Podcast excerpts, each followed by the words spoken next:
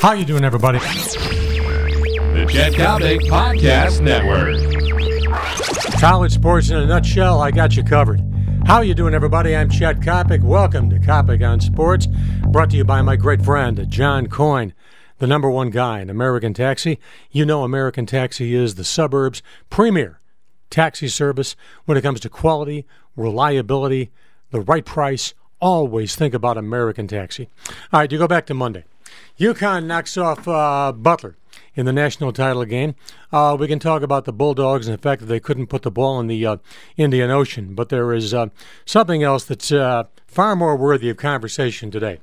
Did you notice the post-game presentation? Think student-athlete. Here is Gene Smith, the athletic director at Ohio State, presenting the hardware to Jim Calhoun. Style points, not many. Ohio State features Jim Tressel, the football coach who's been suspended for the first 5 games of college football 2011.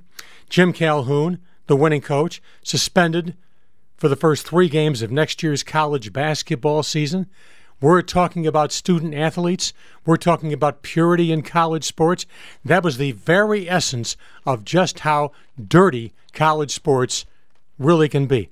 I wonder what the NCAA, as blind as it may be, was thinking as they saw Smith, the Ohio State AD, and the embarrassment of Jim Tressel presenting a championship award to Jim Calhoun, a coach who, if he doesn't retire, is going to be suspended for the first 3 games of next year. College sports, it's the roller derby. I'm Chet Coppock. This has been Coppock on Sports, brought to you by John Coyne and the suburbs. The Chicagoland's premier suburban taxi service, American Taxi. You people out there in Morton Grove, Winnetka, DuPage, whatever the case may be, when you're thinking about a taxi, you go with the best. You go with quality. You go with the right price. You go with reliability and courtesy. You go with American Taxi.